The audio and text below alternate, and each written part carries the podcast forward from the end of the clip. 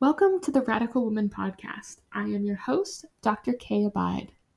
The Radical Woman Podcast is a sacred space to chat about our divine gifts and birthrights as women, how to heal, thrive, and choose radical self responsibility and authentic expression in all aspects of our maiden and motherhood journeys.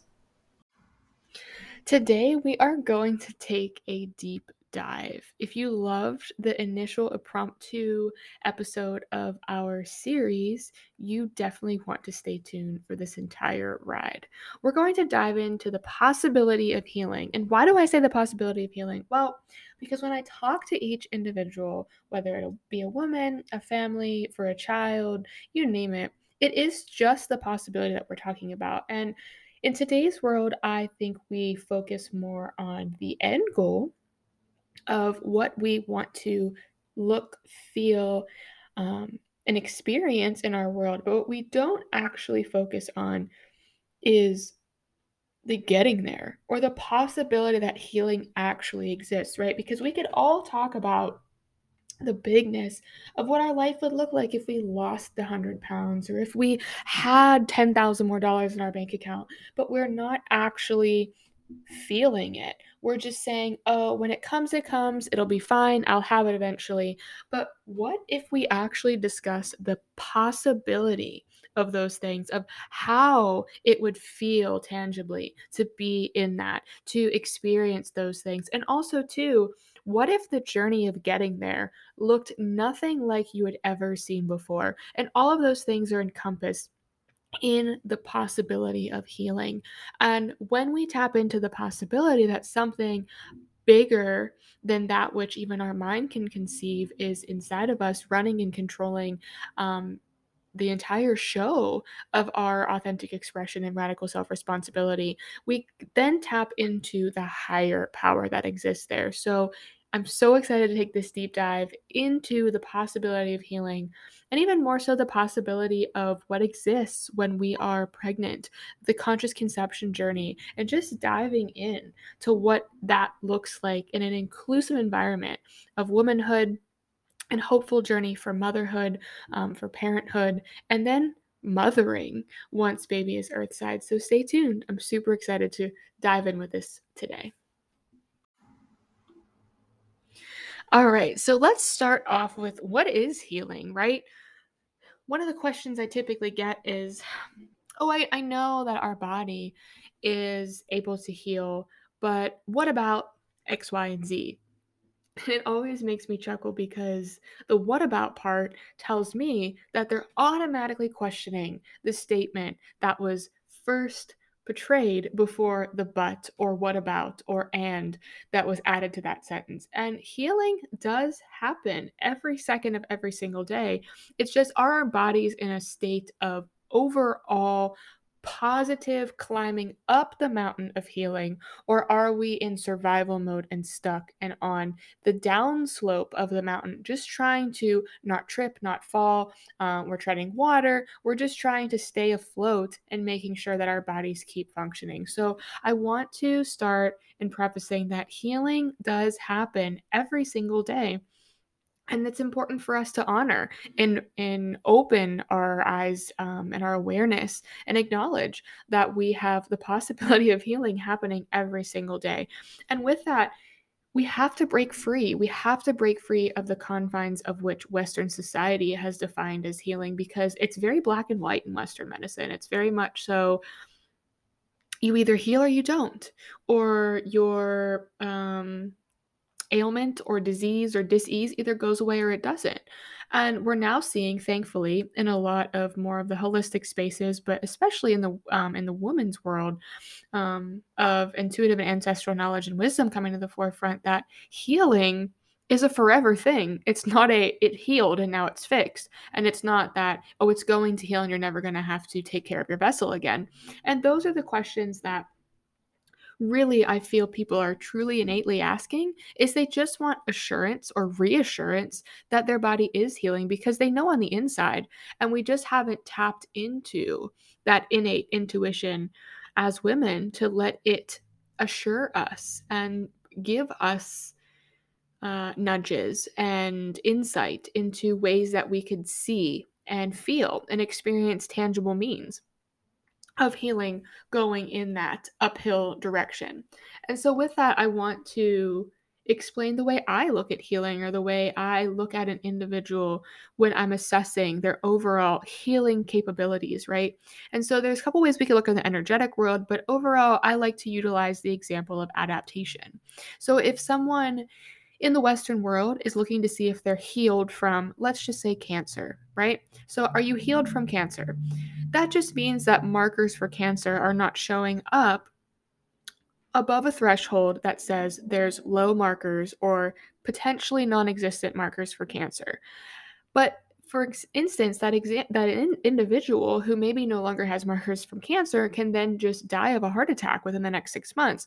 And we define health as being cancer free or um, having cancer, or we define ourselves as having a healthy lifestyle or not having a healthy lifestyle. And it's not that black and white. So I like to take the approach of adaptation because if you have someone who, let's just take for the example, um, a pie chart, I like to call it the pie chart of health. So you have a few pieces of pie um, that are all necessary components in order to keep the wheel turning of health in a direction that's proactive for the general population or for the generality of that individual. So we could talk about things like diet or nutrition. I don't like the word diet because it implies that it should end at some point in time, right? We're always on a diet, um, but instead we should just be fueling our body with nutrient density, um, having nutritious foods and a nutritious experience. So your nutrient experience rather than your diet your movement um, rather than exercise. Because again, exercise, although I lived in that world for a very long time, promoting exercise and movement medicine, which I absolutely believe. But I believe in movement. I believe that intuitive movement um, and how our body wants to be moved is very important for the individual's overall pie chart experience, if you will. And rather than just saying, I do CrossFit or I lift heavy weights or I only do this, or what about the women and moms who are busy walking and bending over and picking up children and my goodness, my arms are probably stronger. my left arm is stronger than it's ever been in terms of carrying my children on that side. So we have to honor the individual and their levels of movement. So we then we talked about the nutrient levels, um, the movement medicine of the individual, spirituality, and so this encompasses anything from um, faith to religion to uh, nature. Anything that you want to put in that that bucket or that pie chart if you will that is something bigger than ourselves or having faith in something or i don't care if you believe in a tree a wall a chair it doesn't matter. Having some higher belief system to connect yourself to to be able to plant your roots and have groundedness that is what i'm talking about. Then of course you have nervous system care and this can be through chiropractic care. It could th- be through some type of um, intuitive um, body talk. It can be through uh, any type of nervous system conduit. So, we're talking about deep breathing, somatic respiratory integration, um, diaphragmatic breathing, diaphragmatic um, response, craniosacral therapy. There's so many ways that we could integrate our nervous systems and then on top of that, we have our our pleasures, our experiences, our sensuality are things that make us human, right? So we have our touch, taste, smell, feel, our emotional side of things. How's your emotional bank, right? Are we shoving all of our emotions to the wayside inside of our vessel and our vessel's just harboring them for months on end until we create energetic disease and differences that create physiological symptoms. And so the pie chart goes on and on and on. And you could add all of these different pieces of the pie to make up a wholesome unit. And so we'll talk more of that individual pieces of the pie as we go through this, but I really want to focus on that whole pie chart. So if we have all of those pieces of pie that make up the whole pie, we then have to have a measure or means to determine if that individual is healthy, quote unquote. And so I like to switch out healthy with adaptation. That's because we could be doing everything perfectly at every point in time, and it's humanness and it's inevitable that there's going to be risk, which I know we will talk about on this episode. We know there's going to be things that are, of course, out of our control, environmental factors, if you will. We do have our emotions. And then we also have our overall body's adaptability. And so, if you are striving for perfection in the human world, it's inevitable that you will climb to the top of the mountain and have to go back down and then reclimb to the top of the next mountain. And I usually call this leveling up because I do believe that it isn't all, you know, sunshine, puppies, and rainbows. There are lessons that we're here to learn and experiences that we have signed up to experience that may be perceived to our human selves in the moment as failures or um, moments of lack or limitations. But what we have to realize is that these are opportunities for us to experience the mm. humanness or the senses or the somaticness of our vessels in our being. So, when you are looking at that whole pie chart, we must look at adaptation rather than health because we could have an individual. And I see this so much in my office in the brick and mortar setting and also through the emotional quantum healing setting that I do virtually is that across the board, we see high levels of emotional trauma. And I don't mean you had to go through getting run over by a car or through some, you know, assault. It, because it's our perception and our, our illusion, if you will, of what our body holds on to from the state of our thoughts. So we have a thought, it triggers an emotion, and we either feel it, release it, and surrender to it and acknowledge it in the name of awareness and the experience of being human, or we put it up in Pandora's box and we shove it into our body and let it fester and sit there for 10, 20 years, a couple decades, and then it just pops open and creates some health conundrum or limitation or dis-ease or diagnoses if you're going to talk in terms of western medicine. And so when we talk about adaptation we could then look into the pie chart and see what areas do i need better adaptation or do i need to do better in this area to enhance my adaptation? So i want to give you an example. I get questions in my inbox and email and Facebook Messenger all the time can you look at these labs? Can you look at these x rays? Can you look at these XYZ fill in the blank? Let me know how healthy you think my body is, or I'm experiencing these symptoms and it's been this long, and here's my whole story. And I want to know how long do you think it's going to take for me to XYZ, meet my goals, um, be out of pain, uh, be able to get pregnant, you name it.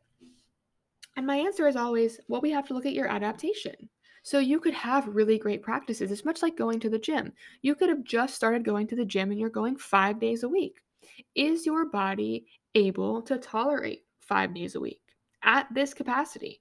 Probably immediately no, but we are are you willing to explore the possibility that may potentially require you to take a slower start because you already are in adrenal fatigue, because you already are experiencing these symptoms of your body not having enough for energy sources and now you're adding more stress to the table right? It's not as easy as just climbing up to that mountain top ringing the bell because once you ring the bell you're going to have to go down. So we want to explore the possibility of healing. And so i redirect those that i'm potentially going to work with to these thoughts of what would it feel like if maybe we didn't dive right into every single thing, but yet just stopped and explored the possibility of if we address the emotional state that your body is in right now, and we were able to address that one piece of the pie chart, because we know that energetically, your emotions are harboring so much more of that pie chart because you maybe have a great diet or nutritional density intake. You maybe have great movement or exercise routines, but the emotional bank that you have is slim to none, and your system is really struggling, and your body's ability to adapt based on the pretenses that you are an emotional being. And for you, emotion is primarily your gas tank of fuel to keep you going in all aspects of those pie charts. What if we just explore that for a minute? That's the one thing that Western medicine is not saying. And I don't even think natural medicine says that majority of the time. That's because we just want to fix everything. We want everything to go away immediately. And I want to digress for a moment and share that my personal experience, which is the reason why I'm speaking on this very topic today, and my lessons that I believe I've conjured myself up to experience so that I could pass the wisdom and knowledge on to y'all listening is exactly that is that I've experienced every valley of, you know, the deep, dark bottom of the ocean floor of disease and dysfunction. And none of it has ever fit into that box of Western medicine. And for me, my intuitive, um, innate nudge is that it's because that's not how we function as human beings. And the more and more we get away from the ability of being healed or not being healed or being sick or being healthy, and we put ourselves on the scale of where am I in terms of adaptation and expression of health or expression of optimum function. And when I use those terms, I mean expression of health, meaning that your body is in a state of asking or in alarm or trying to communicate with you about you needing more of something or less than of something. And then optimum expression being that of you are climbing up the mountain. And so in my recent health expression, I experienced some very crazy and non defined things of going through those adaptive periods. And, you know, I had moments of severe bowel discomfort. And then, you know, you remedy that or you try to increase the adaptation of that. And then something else was triggered and then something else. And so for about a span of a month, and I would say about once a year, I experience these uh, adaptive levels of optimum expression, of optimum health, and learn and pull and glean so much information from them that just keeps me in the unlearning period of all that I have learned. And that's the beauty of experiencing life. And I watched this video while I was expressing health that said, we are so grateful for so many things. We're grateful for the big moments. We're grateful for the celebrations, all the milestone in our children's lives. We are grateful for the opportunities. But what we aren't ever looking at is how grateful we should be for the moments that will never happen again. And that doesn't mean that there's just some of them, but every single moment will never happen again because it was just that moment in that time, space, reality. And so when I was expressing health, I was just taken back from that statement. And I started looking at how I was expressing health that way and truly being grateful that the way I'm expressing health now will literally never happen again because I am unlearning, unraveling, leveling up, and truly, even though it was miserable, embracing that it won't happen again because there's something to be learned from this experience. And so, about a, a month was what I was purging. And my physical self looks very much so different. And my overall health, if you will, or my adaptation has surely changed. And I had so many thoughts, knowing what I know, even in the non conventional world of like, oh, I'm going to have to rebuild my gut. I'm going to have to do so much work, right? But then I thought to myself, what if I don't? What if when this is over, I can go right back to my adaptive self because I've been putting in so much effort for adaptation for a decade now and how cool is that? That this is one limiting moment that is surely uncomfortable, but I am feeling every aspect of it because I'm not taking anything and I'm not trying to cover it up and I'm not trying to shield it and shove it and go away. And even in the moments when I tried to take something natural, it was not remedying it because it was not meant for that time and place.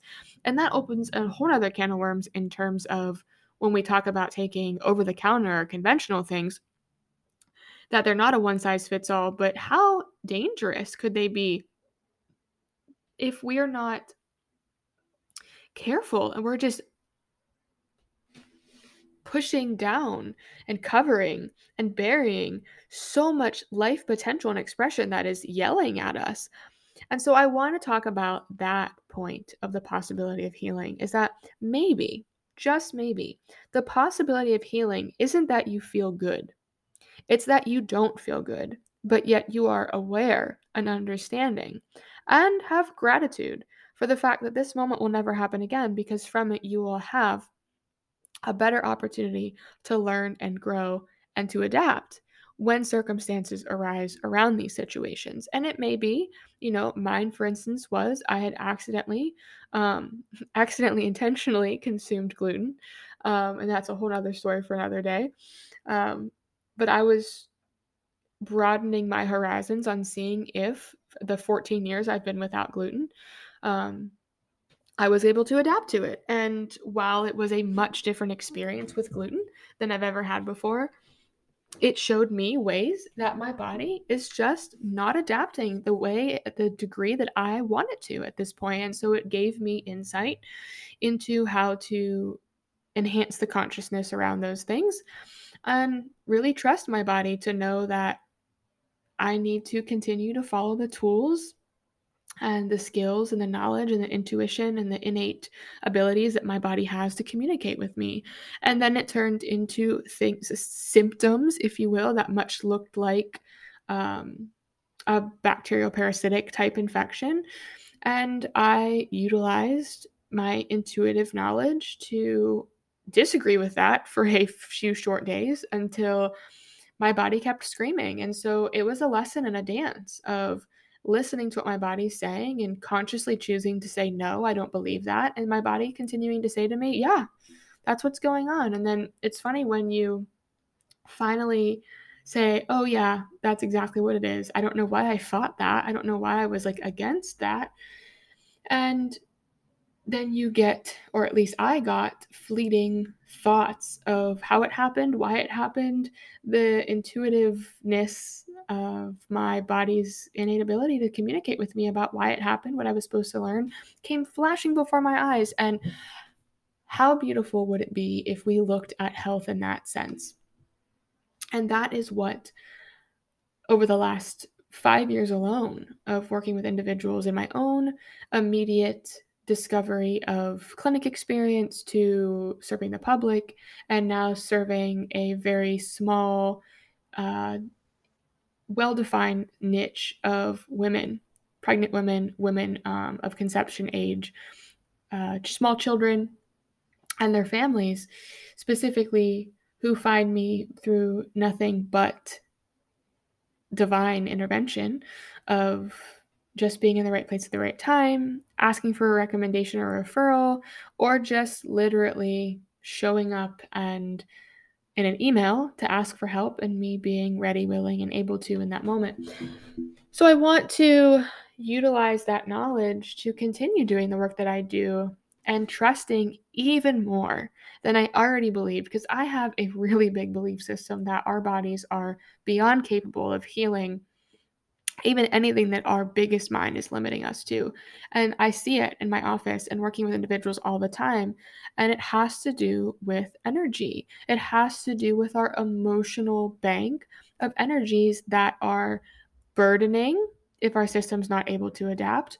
Or optimizing if our systems are at a very high adaptation level, or just filtering through because our systems are vibrating at such a capacity that we are just simply a you know a clear filter that's able to just let things run through us and us be not affected by them and so let's get back of that formal definition of what I utilize, which actually started off as a very chiropractic esque definition of adaptation. And so we have thoughts, traumas, and toxins, which we know are the three T's within the chiropractic philosophy, but we have chemical, physical, and emotional of all three of those. So you could have traumas that are chemical, physical, and emotional.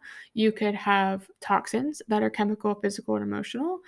And then, of course, you have thoughts, which we know can be very toxic um, and very high stress and very low vibration. And they could change the whole vibration of the entire human experience should we allow it.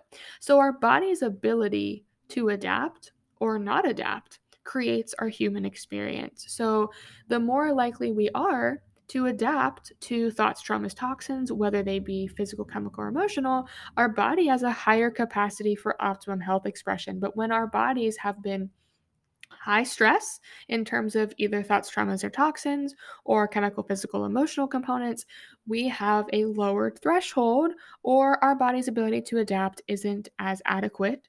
And so then we are more susceptible to experiencing health expression. And I will not say negative health expression because I truly believe health expression is that of a learning experience, right? It's not like failing a test. We're not failing a test just to pass go we are failing a test probably because we didn't study, we didn't comprehend. More so a learning experience better than anything else. And I look like I look at health in that same way. So, when you're looking at your health, and you may say or be limited to the knowledge of what your care provider or your doctor or whoever you're working with is giving you all of this finite, definite information, around blood work or labs or viruses or bacteria or uh, PCR tests or, you know, biopsies. Sure, that might be existing in your current world and your current reality of how you understand your health and well being, but it doesn't have to be, right? Just like we could shape and shift our perception of what we're doing and how we look at things, like when we talked about the gratitude, we can shape and shift our health from looking in from looking into the window of diagnosis, disease, and dysfunction into a world of adaptation, abundance, optimum health expression, um, and then just general health expression because our bodies are natural detoxing detoxing uh, vessels. We have to be naturally detoxing. We cannot keep picking up of literal waste, emotional waste, any type of traumas that are going to be stored in our bodies and limit us. And when we do take on toxic loads of whatever shape or form, energetically, physically, emotionally, we have to get rid of them. And no, it's not as simple as just taking a parasite detox or shoving a million things into your body, hoping that it'll just wipe it out clean slate.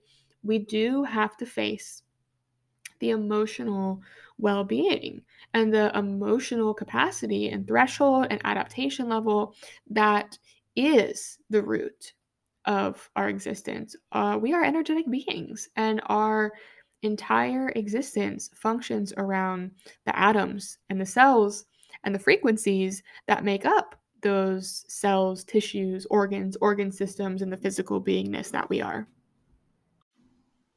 So now knowing that, is the answer to the big question that I started in the beginning is why is it that individuals who have horrible labs, horrible x-rays, their physicalness of every single test known to man potentially can look like that individual shouldn't be walking, shouldn't even be digesting food, and shouldn't be capable of staying awake for more than 20 minutes in their entire 24 hours of day to day, but yet they seem like they're thriving versus there can be an individual who I see all the time is just depleted.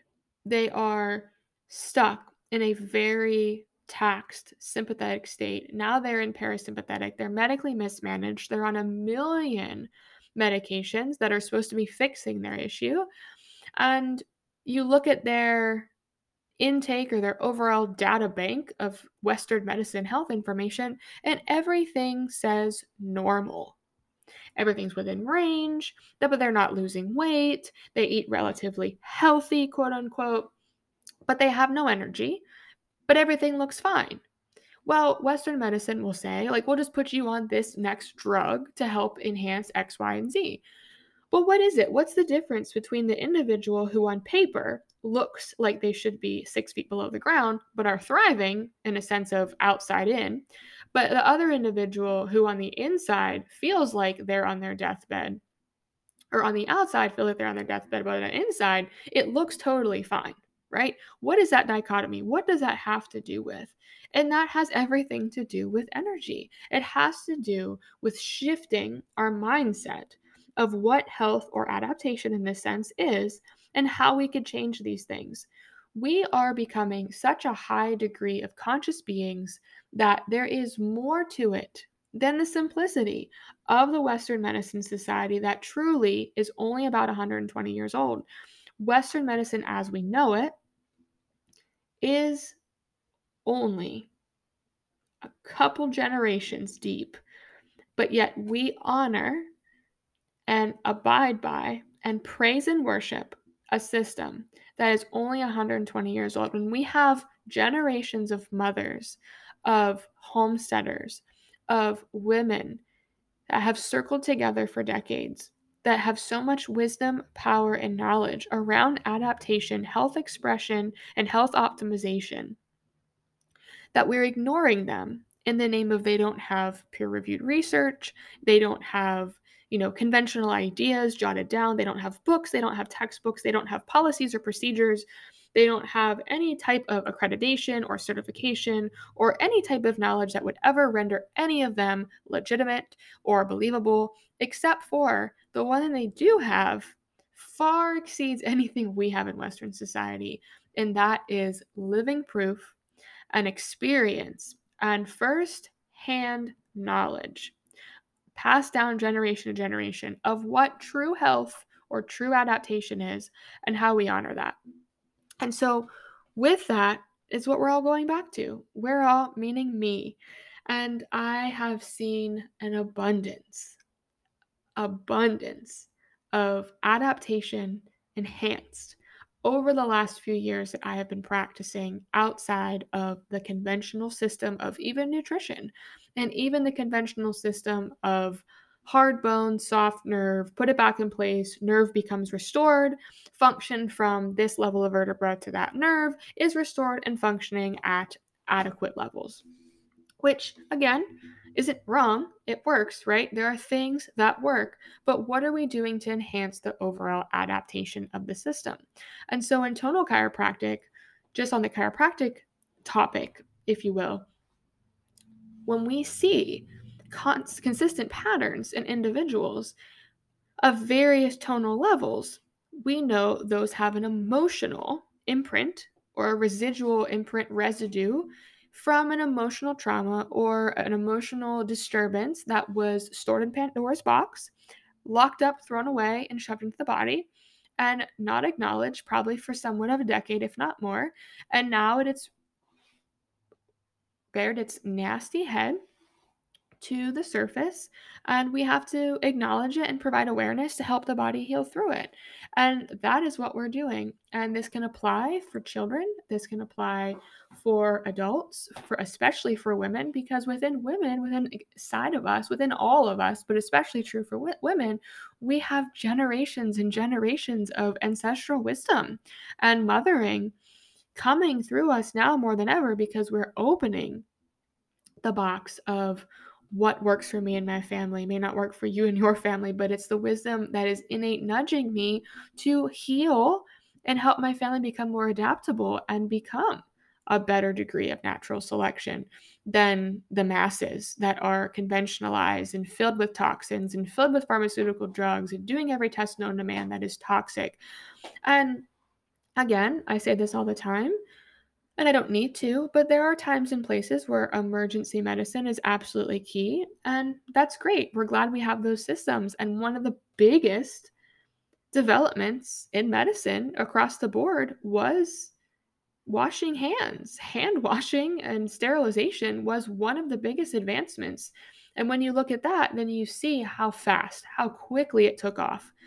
And people utilizing healthcare advancements in the name of hand washing because hand washing changed the face of the planet.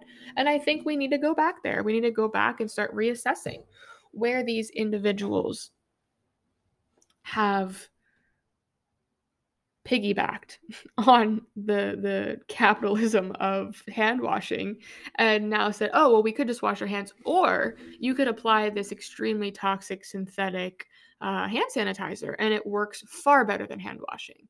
And we've just monopolized the Western medicine society um, from that point in time.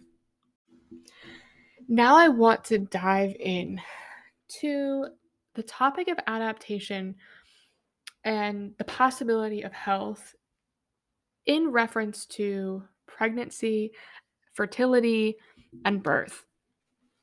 And this is a really big topic, and I'm almost certain I'm going to have to do several more expansions in reference to this, but I'm happy to start the conversation here because for the better part of most of the work that I do, working with women predominantly around the world of fertility um, and creating space for baby is majority of the work that I do in terms of pregnancy and birth. And then the sub smaller subset of that would be with pediatrics and then that of whole families. And so I work with maybe like I don't know, like one less than 5 men in an entire year.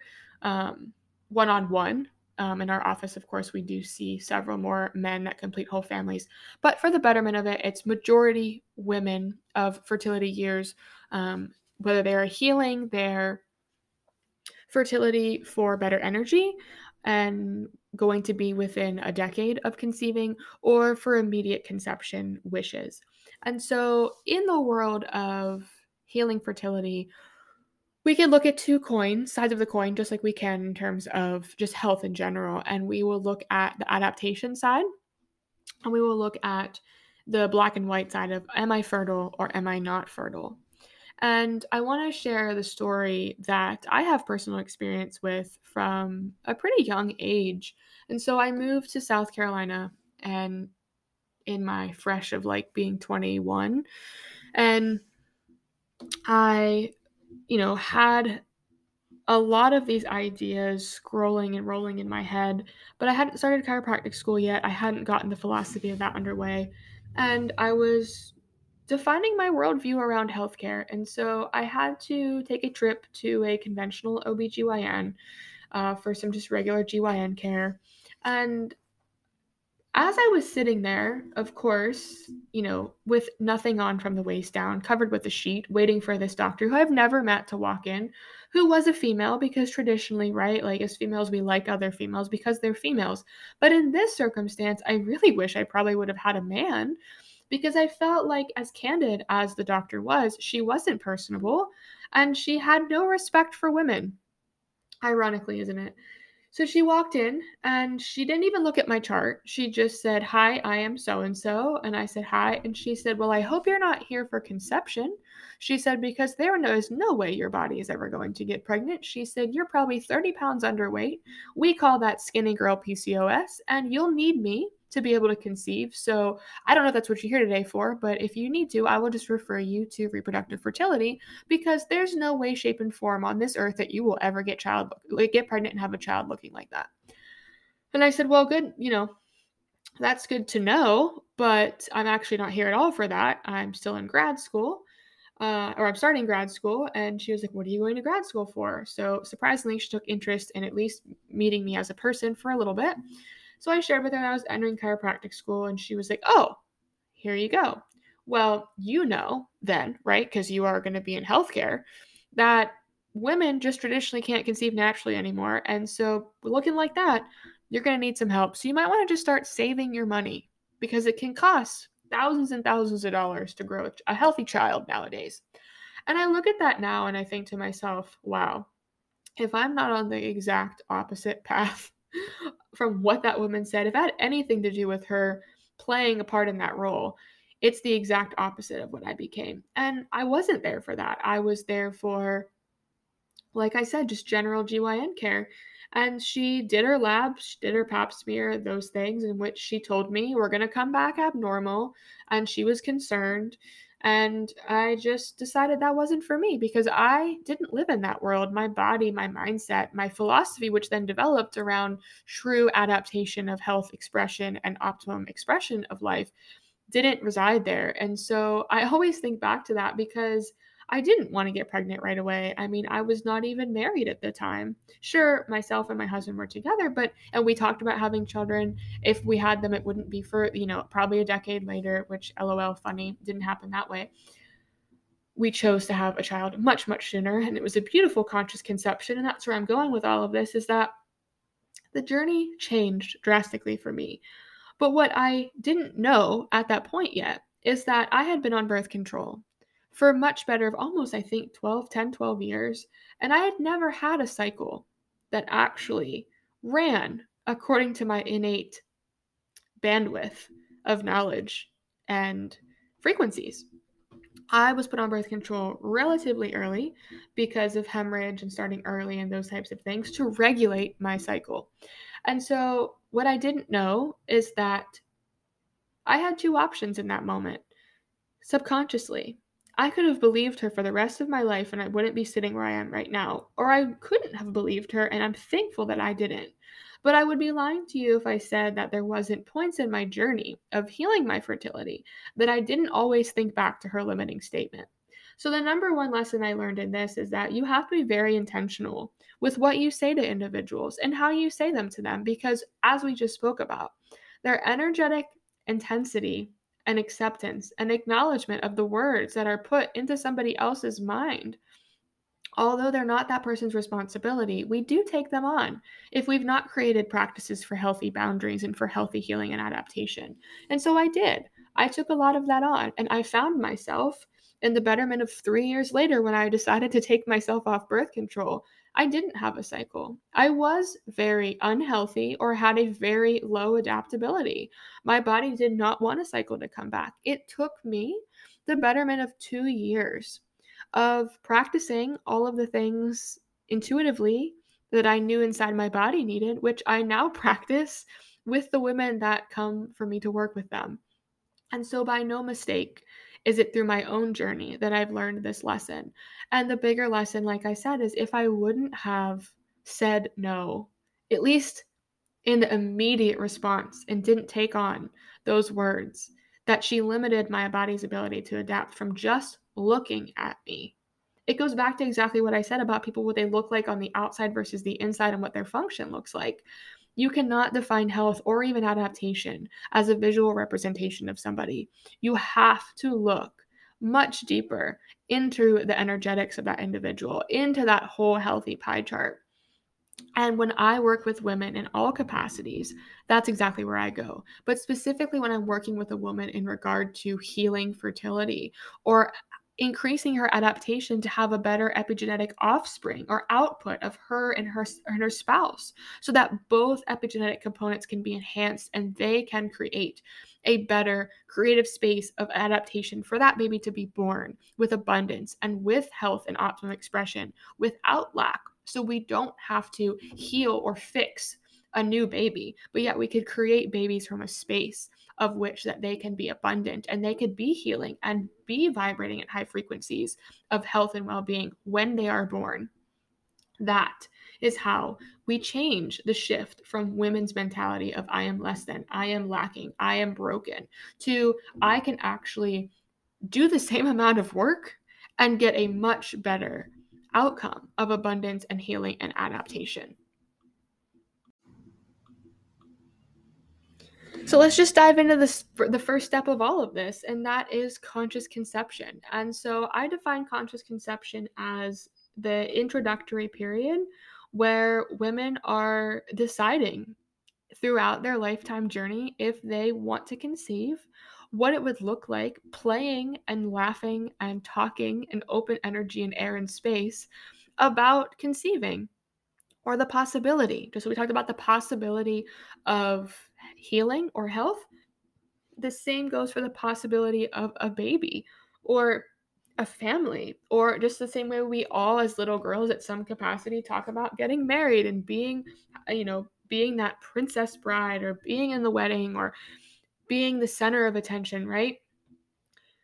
I want to address how important play is in creating space in your life and calling in what is consciously yours. And so this goes back to that pie chart when we're talking about spirituality. And you don't have to be confined or defined by conventional religion. You don't have to be defined by anything except for if you understand that life is created in abundance.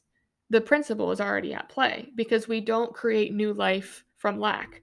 And when we do by happenstance create life from lack. We get more limitations and more restrictions because we're not surrendering and letting go. And so It's the same way that a prospective mom and a prospective dad, in hopes to have a conscious conception and be very intentional and playful with what that child may look like, feel like, sound like, what their name may be, if we're living on that level of adaptation, there's a higher degree of your body's ability to procreate because you're living in an abundant state of adaptation. However, if you are living in that mental state that that doctor put me in that I thankfully had healthy boundaries for in the moment of your body's broken, it's not going to work. You look a certain way, you don't fit a certain profile. Oh, you're automatically going to be high risk from X, Y, and Z that I could see from you, but I don't actually know you. That's closed down, limited thinking, restriction, creating more illusions, and not being open or aware or even mindful to what your body is wanting to tell you.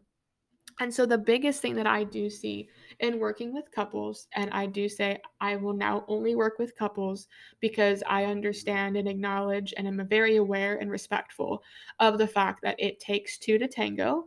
And so, when we're creating conscious sexual experiences in the bedroom, that is which creates conscious conception. And if we're going to ignore one piece of the puzzle, like Western medicine does typically, i.e., the father position or um, component of this equation, then we're missing half, 50% of the epigenetic output or offspring or chances or adaptability of that child. And majority of the times, because I experience it in my office all the time, we have women who their partner or their spouse is not on board with you know playing or or becoming more adaptable.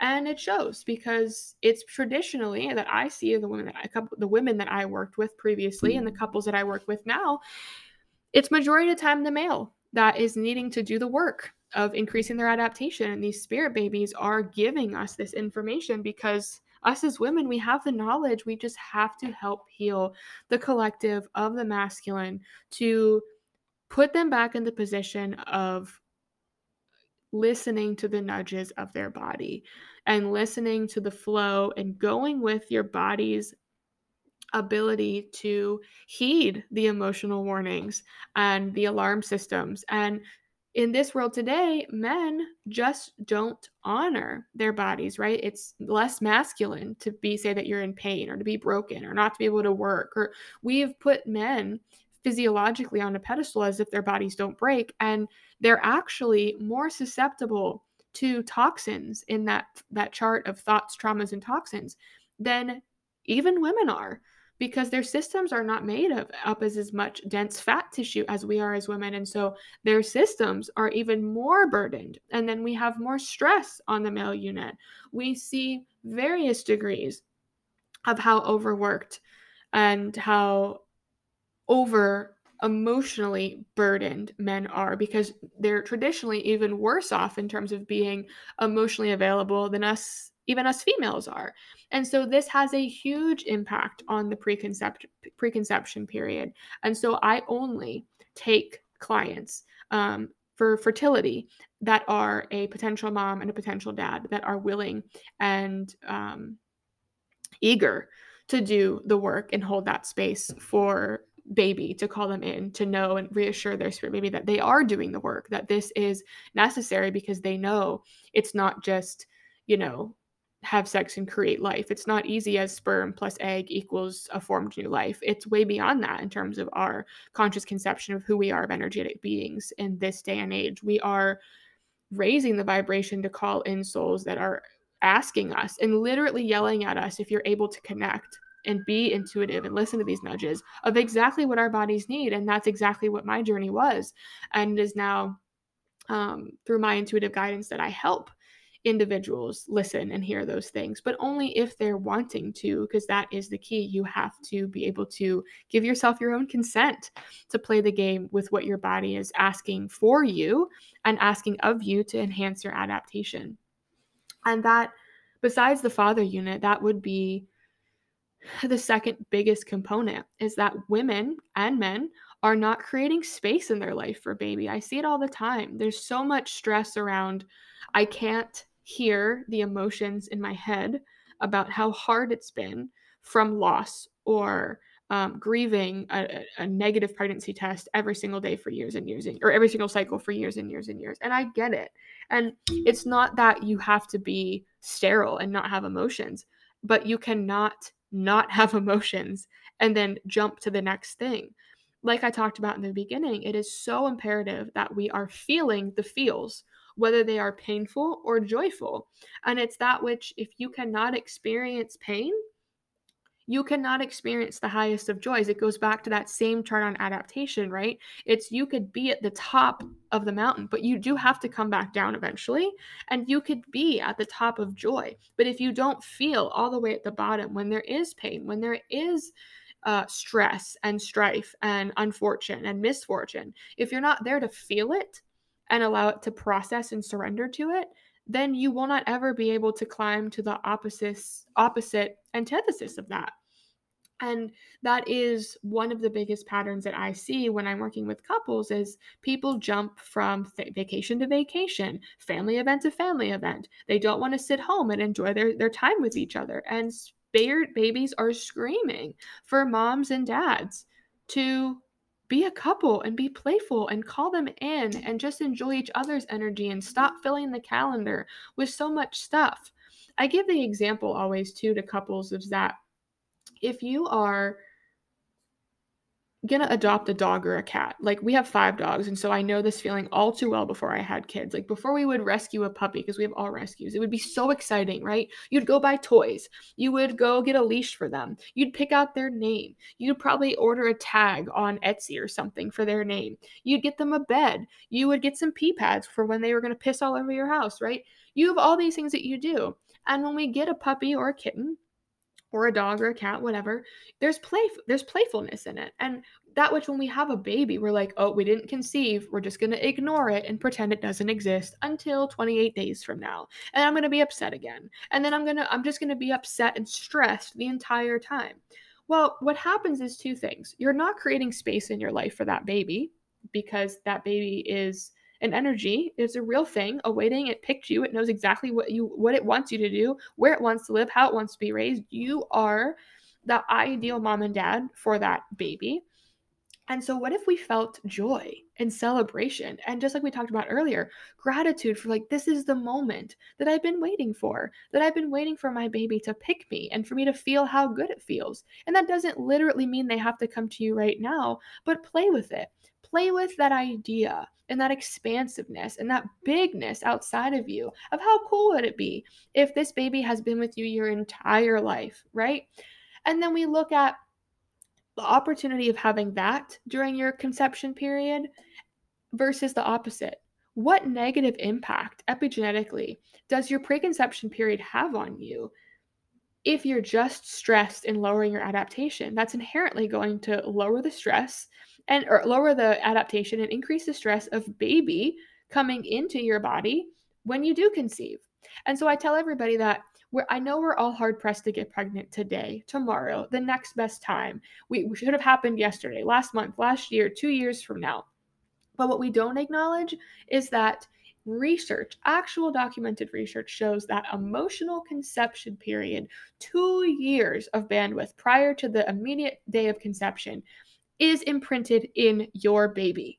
So if you've been on a two plus year conception period and you are just riddling yourself with toxins, toxins through reproductive fertility, you are just emotionally draining yourself. You are losing your mind, but then you do get pregnant.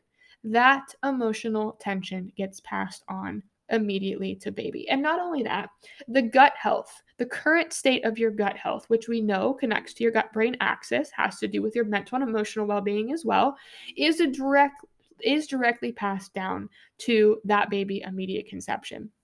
We also know that your milk supply, or should I say, your uh, pancreatic expression, your um, hemoglobin A1C, your sugar regulation, your uh, blood sugar, your liver function, all of those things have a direct response to your milk supply. So if you are living in a very stressed period or on tons of medications or trying the whole reproductive fertility route for years and years, and then all of a sudden you decide not to take time or you do end up getting pregnant, you don't take time to heal yourself before getting pregnant after those things or to increase your adaptation, you then pass that along to baby because your milk supply is determined at the immediate health of you during your conception.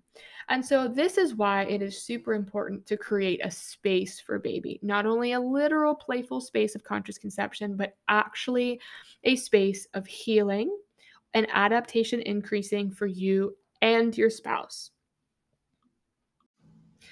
And I say all of this because dad creates the placenta, the umbilical cord, and the long bones.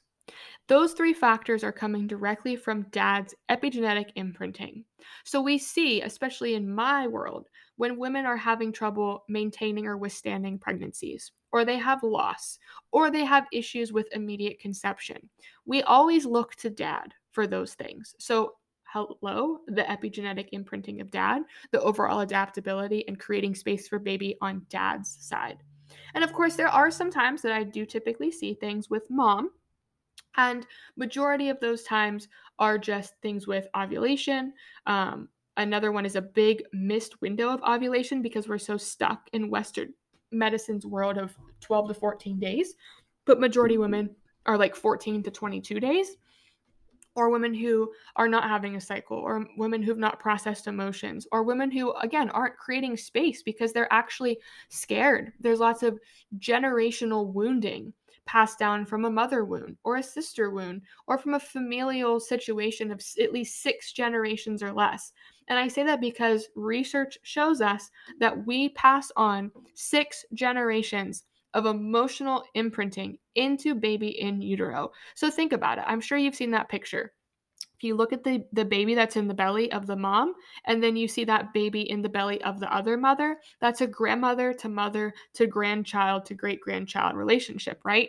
And so our emotional energetics are stored within us and it's not a coincidence in my opinion when i talk to a woman who's struggling with fertility whose mother had issues with fertility or whose mother had experiences with several losses or there was a death in the family or some type of uh, maternal death or early death, someone who lost their mother early from a young childhood age. So these are all points that are super important that I focus on outside of just the traditional realm of where women are seeking healing fertility through taking supplements or you know following this protocol to a T. And I'm not saying that you know nutrient density isn't important because we talked about in the beginning that pie chart and those are all the preliminary things that we focus on. But it's not till we get to the root infertility fertility of the emotional well-being and creating space for baby that we are able to truly assess and again look at the energetic imprints of what that individual i.e., the mother, and then the mother's partner or spouse, i.e., the donating father component of the long bones, placenta, and umbilical cord, which are, of course, very important in creating a human being, but also, too, when you do you know, bear a child and you do get pregnant, you want mom and dad to have a healthy, optimal experience through pregnancy and not just be trying to, you know, scavenge for health when they are pregnant. And of course, all these imprints and investments that you make in, in terms of yourself, in terms of raising your adaptation and healing, when it comes down to it, literally last a lifetime. When you raise the adaptation of a mom trying to conceive, you change the pattern of her entire pregnancy. You change what that and creating space for that baby looks like. You change the emotional connection between mom and dad and make a better fitting outcome or family unit for that baby. And so it's all in doing the work. And like I said, there's much more to this that I touch on. I mean, we may go through nutrient deficiencies, of course, emotional awareness and acknowledgement. Um, I teach the body scan, which is something that's my proprietary information that I have created and utilized throughout all of my healing journeys when I'm expressing health, when I'm optimizing health, that and frequency medicine. And I will be doing an exclusive podcast episode on how to do the body scan because it's something that everybody can do and also creating an environment of play. We should be playing like children. Like adults, are, are we even adults? We're actually children that just entered bigger bodies, and we should we need to keep playing and having fun. And then we talk about things like temping, tracking ovulation strips, which you know could be good for some people, but I believe they're inherently hindering to others because it just keeps us in our limited, restricted mindset of the constant uh, lack of play and the constant dis-ease diagnosis. I'm i'm limiting i'm restricted my body's broken phase of western medicine but they can be productive and utilized for some good during processes at least on the initial end of just learning our bodies and understanding them and listening for nudges.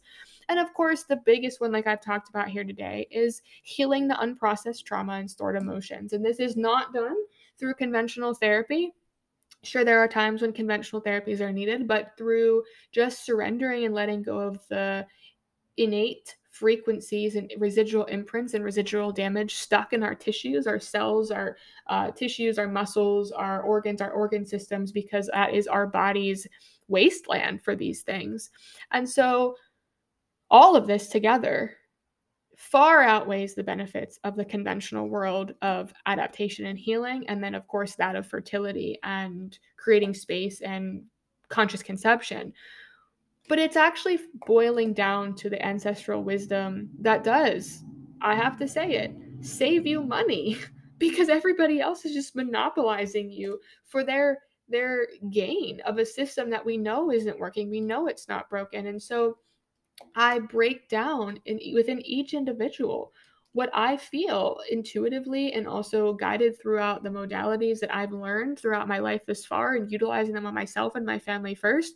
What is needed? Like, what is really needed? And that even goes beyond once you do conceive and working with women to help redefine and unlearn that ancestral knowledge that's inside of them because we all have the tools to self heal inside of us. We all have the knowledge, the wisdom, the abilities, and the sacredness to self heal and to learn and ask. And muscle testing is a great way of that self muscle testing. Of course, nervous system care, tapping into Chinese medicine, acupuncture, massage, craniosacral work, body work. There are tons of means and modalities that are great for us to use to complement the work that we're already doing as conscious beings, but it needs to start from within. We are our own best teacher, we are our own best bank of information, we are our own uh, perception of our body's adaptability, health, and well being. And it's not until we provide acknowledgement and awareness and be present with ourselves and like and love ourselves for who we are that these things can unfold and teach us and give us the information necessary for us to heal. And that is why I feel it is so important not only as women, but as individuals, as human beings. And my niche is that of working with women so that she can serve her family and tap into the intuitive wisdom she has a connection from her family because she started her family from a conscious conception point of being consciously intertwined with her husband so that her husband or spouse or partner can also be intuitively ingrained in the needs of the children because it is 100% possible to have a matriarch lean on their spouse in terms of wisdom and support to say, Yes, I agree. I think this is best. I think this is exactly what our children need because we know, absolutely beyond a shadow of a doubt, we know their conscious selves are, you know, responding to us or portraying or sending us the messages and the communication that they're expressing health right now and xyz is exactly what we need. And it is my passion that this has become my life's work because we are more than just a test. We are more than just a physical being that answers to a textbook of diagnoses, over the counter medications, or means of healing. And of course, creating life is so much more than that. So when you become adaptable, you can become adaptable in so many more ways. And health just becomes a thing that you express it. And life becomes optimal, and you get to see, touch, smell, hear, and feel everything that possibly is good for you, and even the things that you perceive as not good for you or as limiting, resisting, or an illusion, you can have immense gratitude that you got to experience it and that you will never experience again. Thank you so much for listening today. I am so grateful to the Radical Woman podcast audience for tuning in and listening to this episode. I want to leave just one note. If you or somebody you know is looking for help in terms of women's health, emotional health, uh, working with pediatrics, or even that of fertility and working with couples, please click the share button and send them this audio. I have a huge belief system that through knowledge, inner wisdom, and intimate connection, and just loving people, we can serve humanity and create a bigger ripple effect by just sharing insight into what potentially can help them. And I know that the people that I am meant to work with will come to me in the perfect divine timing. So, so much gratitude to those who will click share and send this to somebody that they love dearly. And if you yourself are looking for help or support or intuitive guidance, I invite you to visit my website at www.drkay, abeid, that is spelled A, B as in boy, E, I, D as in dog, dot com. Or send me an email at drk at loveandlightfamilychiropractic.com. Thank you. Have a beautiful day.